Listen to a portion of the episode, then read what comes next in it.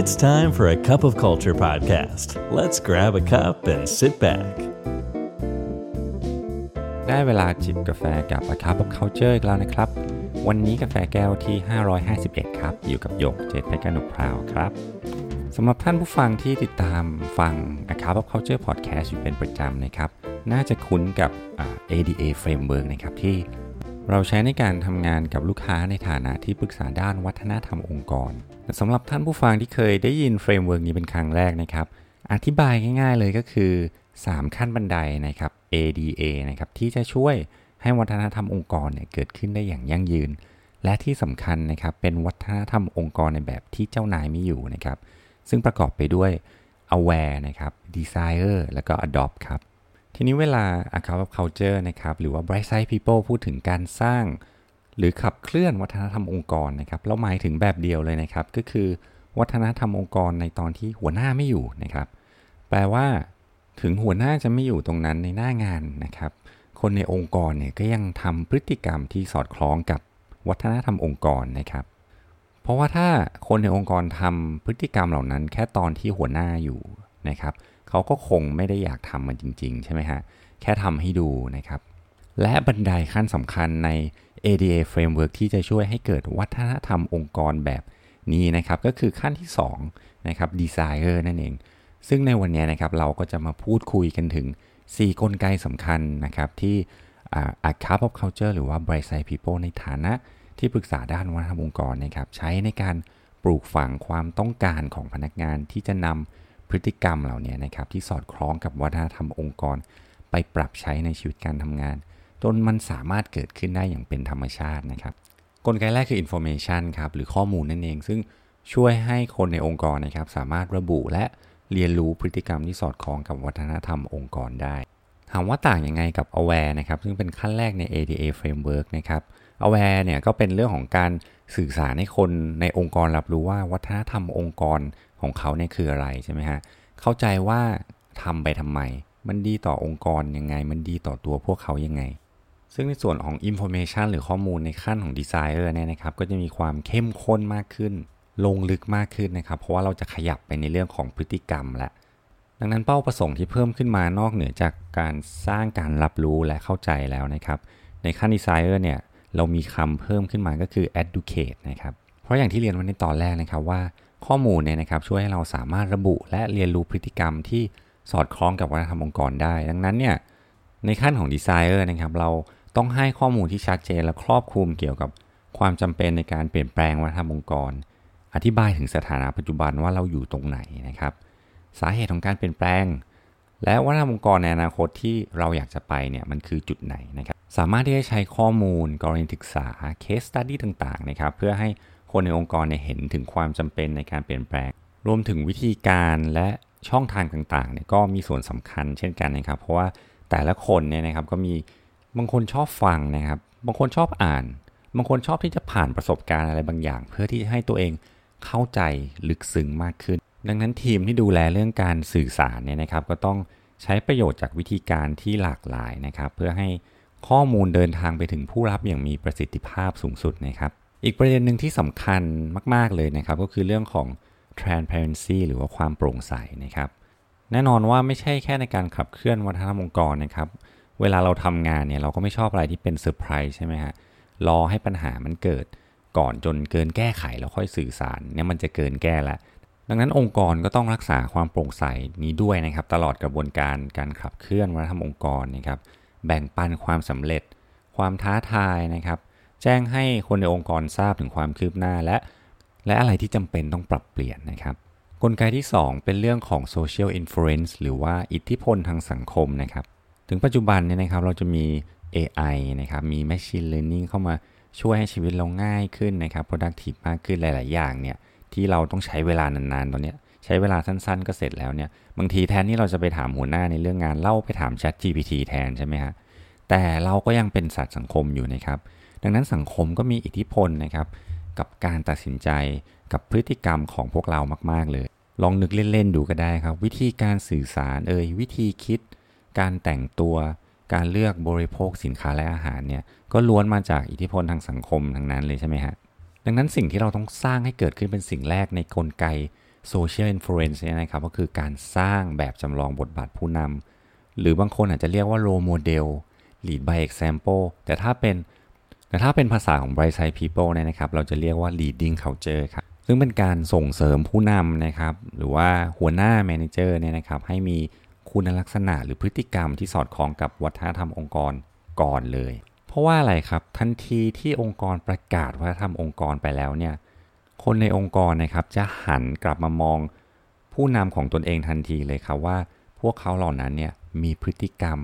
ที่องค์กรคาดหวังให้คนในองค์กรมีหรือยังเพราะการดูสังเกตแบบอย่างเนี่ยนะครับเป็นธรรมชาติของมนุษย์ครับเป็นหนึ่งในกลไกการเรียนรู้ที่สำคัญของมนุษย์เลยดังนั้นครับพฤติกรรมของผู้นำนะครับจะเป็นตัวเซตโทนตัวกำหนดโทนเสียงของการขับเคลื่อนวัฒนธรรมองค์กรเลยนะครับและสามารถที่จะโน้มน้าวนะครับให้คนในองค์กรเนี่ยมาปฏิบัติตามได้นะครับโดยที่ไม่ต้องพูดอะไรสักคำเลยครับแค่ทำให้ดูเป็นตัวอย่างกลไกที่สามครับเรียกว่า emotional appeal นะครับหรือว่าการจูงใจโดยเชื่อมโยงกับอารมณ์และความรู้สึกนะครับจากงานวิจัยนะครับเวลาเราจะซื้อสินค้าอะไรสักอย่างเนี่ยนะครับเราจะใช้อารมณ์หรือว่าความรู้สึกเนี่ยนะครับสักประมาณ หกสิบถึงเจ็ดสิบเปอร์เซ็นต์ เลยนะครับในการตัดสินใจที่เหลือก็จะเป็นเรื่องของตรรกะเหตุผลแล้วก็อาจจะเป็นเรื่องของ social influence ก็ได้นะครับบางทีเราเห็นเพื่อนนะครับเห็น influencer ใน social media เนี่ยไปทานร้านอาหารที่น่าทานมากๆเลยนะครับเราก็ตามไปลองทานบ้างนะครับคำถามก็คือเราจะใช้ประโยชน์ชักชวนโน้มน้าวนะครับคนในองค์กรให้นำพฤติกรรมที่สอดคล้องกับวัฒนธรรมองค์กรไปปรับใช้ยังไงหนึ่งในเรื่องที่เราพบว่าสำคัญมากๆเลยคือเรื่องของ storytelling นะครับคือการเล่าเรื่องนั่นเองดังนั้นองค์กรเนี่ยนะครับต้องสร้างนักเล่าเรื่องนะครับไม่ว่าจะเป็นผู้นำหัวหน้าหรือว่าคนกลุ่มแรกๆก็ได้ครับที่ลงไปขับเคลื่อนวัฒนธรรมองค์กร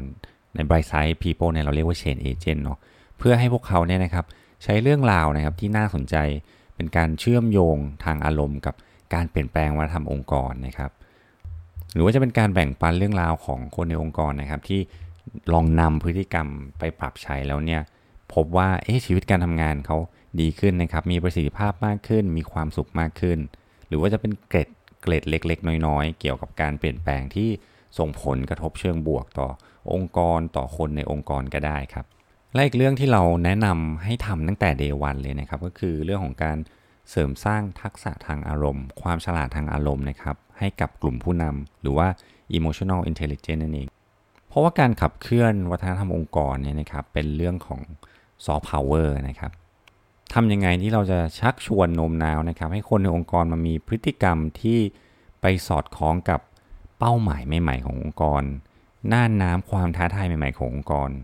ดังนั้นนะครับการที่เรามีผู้นำที่แสดงความเห็นอกเห็นใจมีเอมพัตตี